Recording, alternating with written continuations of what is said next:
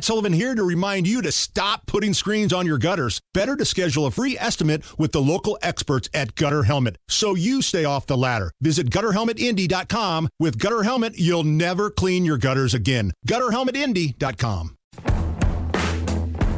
So the shooter had a laptop and a cell phone.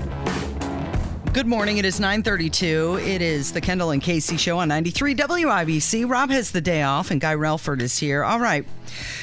Guy, this is uh, this is your area. So let's talk about the Greenwood Mall shooter. He had a cell phone. Cops were hoping it would lead to his motive. It didn't produce any. And uh, so I'm curious how often do we see manifestos or get answers and why I mean, I understand the curiosity, the the desire to know. Do we ever really get an answer in a situation like what happened at the Greenwood Mall? Yeah, you know, it's interesting. sometimes we do. Uh, and, you know, we have had uh, people leave behind manifestos. A lot of times they're rambling and somewhat mm-hmm. incoherent, but at least you can decipher what was driving this person in the sense of, you know, were they a racist? Uh, were they a homophobe? You know, were, you know, were, were they um, uh, uh, a supporter of Al Qaeda? You know, we saw that at the Pulse nightclub shooting in Orlando, um, where he was he, he was anti-gay and he was also supposedly uh, a, a, follower of Al Qaeda and did that in the name of Al Qaeda. So that mm-hmm. there there are some things there. Theoretically, if you if, if law enforcement can identify a motive that, that may help them uh, look for other people with similar motives, it may help make help them theoretically stop an, another mass shooting in the, in the in the future. I think it's more than anything for closure. I think just you know the community is curious, uh, the the families, the victims are curious. You know, mm-hmm. why did my loved one die? Yeah. Why why did this person kill my loved one? Mm-hmm. I mean. Mm-hmm. Um, I, I, would have an interest in knowing an answer to that question if I were a member of the victim's family. It's, I don't know if closure is the right word, but at least answering some of those otherwise unanswered questions has a value.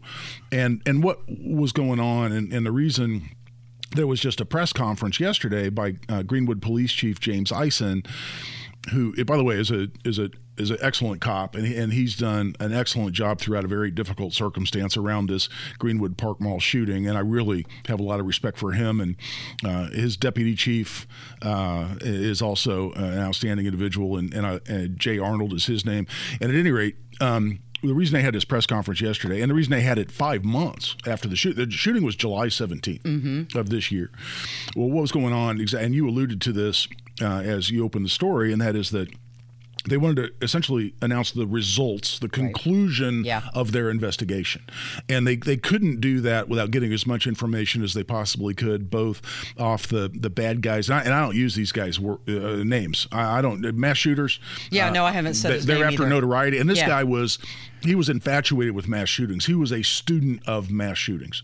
I mean that that that came out um, through the investigation, uh, and essentially going through the guy's social media posts. Well, right. That, that, that they found that he liked talking about tactics and motives and yes. details of other mass shootings. Exactly. How many occurred in a gun-free zone because mm-hmm. you don't expect to get a, an, you know an armed resistance in a gun-free zone.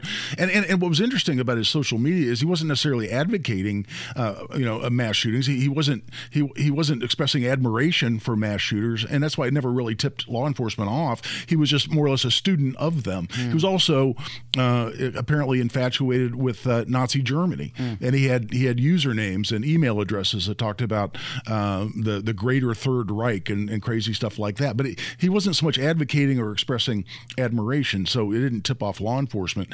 And but at any rate, the the, the conclusion uh, of the investigation, which was announced yesterday, it, it happened happened because um, they they wanted to draw the investigation to a close to a large degree. They also wanted to announce what they did or didn't get off the electronic devices of the bad guy, the shooter. Mm-hmm. And uh, well, they, apparently he, he, threw his cell phone in a toilet. Yeah, his cell phone was in the toilet um, for an hour uh, during the shooting and and, and before because this guy sat in a bathroom for an hour in the Greenwood Park Mall before he emerged from the bathroom and started shooting. They were able to dry out mm-hmm. and start the cell phone.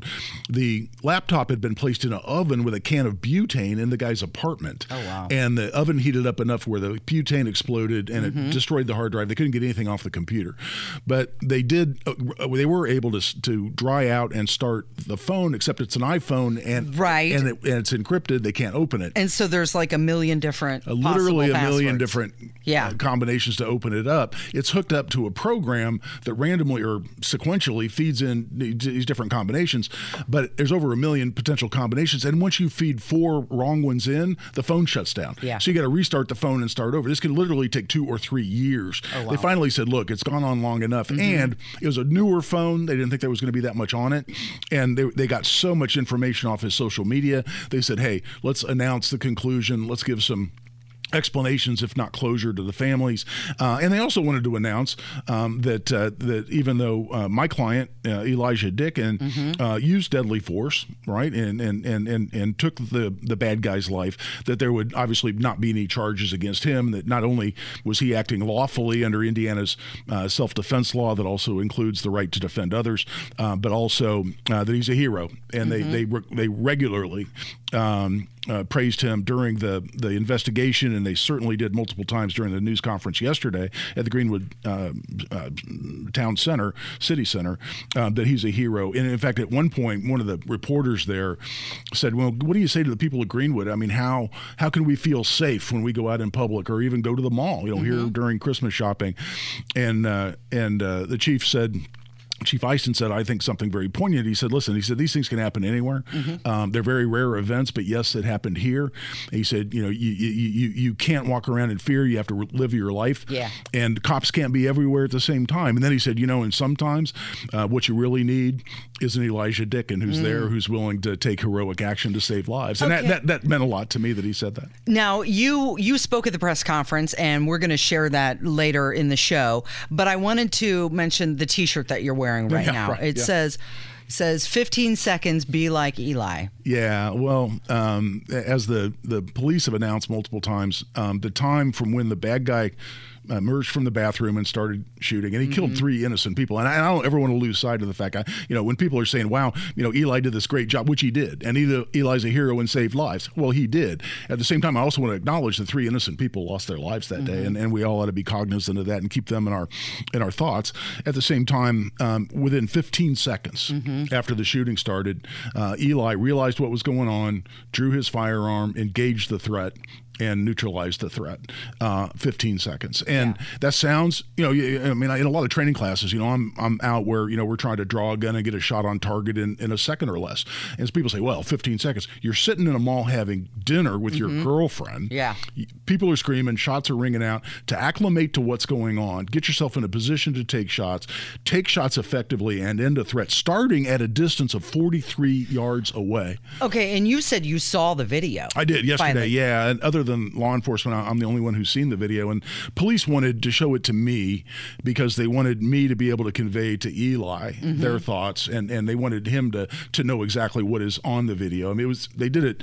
They showed it to me not for my information is so I can relay information to Eli as his attorney, and and it's amazing to me. I mean, I I'm a I'm an instructor. I have been for 30 years. I, Right. I take a lot of training every year. I've taken four different tactical training courses this and you year said alone. that even his feet were in the right. Everything was right. Everything was right. And and the police, when I first told him, or Eli actually first told him that he had no formal training, uh, their mouths all just dropped Mm-hmm. Yeah. open because you watch this thing and he looks like a member of SEAL Team Six. He does everything right. He he engages from cover, meaning he's protected. Mm-hmm. Um, he braces against a tall mall shot can, so his his, his shot uh, uh, trash can, tall trash receptacle. So, but he braces so that his his uh, gun is steady and he's that much more accurate. Um, he advances on the target in exactly the right way after he emerges from cover when he couldn't. Um, he didn't have a shot from where he was because the shooter had moved, trying to get back into the bathrooms. Everything he did was right. Everything he did looked like a member of a SWAT team, and it was really fascinating because he has no formal training whatsoever. And my only explanation, and I, I've said this uh, to the media, I said it during the press conference yesterday. I, the hand of God was on this young man. There's no other explanation. Somebody was looking out. Yeah. No, Okay, no so doubt. so you're are you going to sell these T-shirts? 15 seconds. Be like Eli. Is this? Uh, well, yeah, there, there's we're doing some fundraising both uh, for Eli himself and uh, and also um, Eli is a big supporter uh, of of the Second Amendment and gun rights, and so we have a. Um, uh, gun rights organization that I actually started here in Indiana. It's a nonprofit. It's called the 2A Project, mm-hmm. and uh, yeah, we're we're kind of splitting the proceeds. We haven't offered them up for sale yet. We didn't want to do that while the investigation was still pending. But now that it's over, but now that it's over, yeah, yeah. we're gonna get them out there. We're gonna we're gonna get uh, Eli the, some of the support that he needs, um, financially and otherwise, and then uh, yeah, and we're gonna raise some money for the 2A Project to, so that other people mm-hmm. can be in a position to lawfully carry a firearm and, and defend themselves and others exactly like Eli did. Without the Second Amendment rights that we have here in Indiana, he couldn't have done what he did to save those lives. Right. And we don't want people to lose sight of that. Okay. So there's been this article that came out yesterday in the Indiana Capital Chronicle, and it's talking about gun sales throughout the state of Indiana. And are they up? Are they down? We're going to get into it next on 93 WIBC.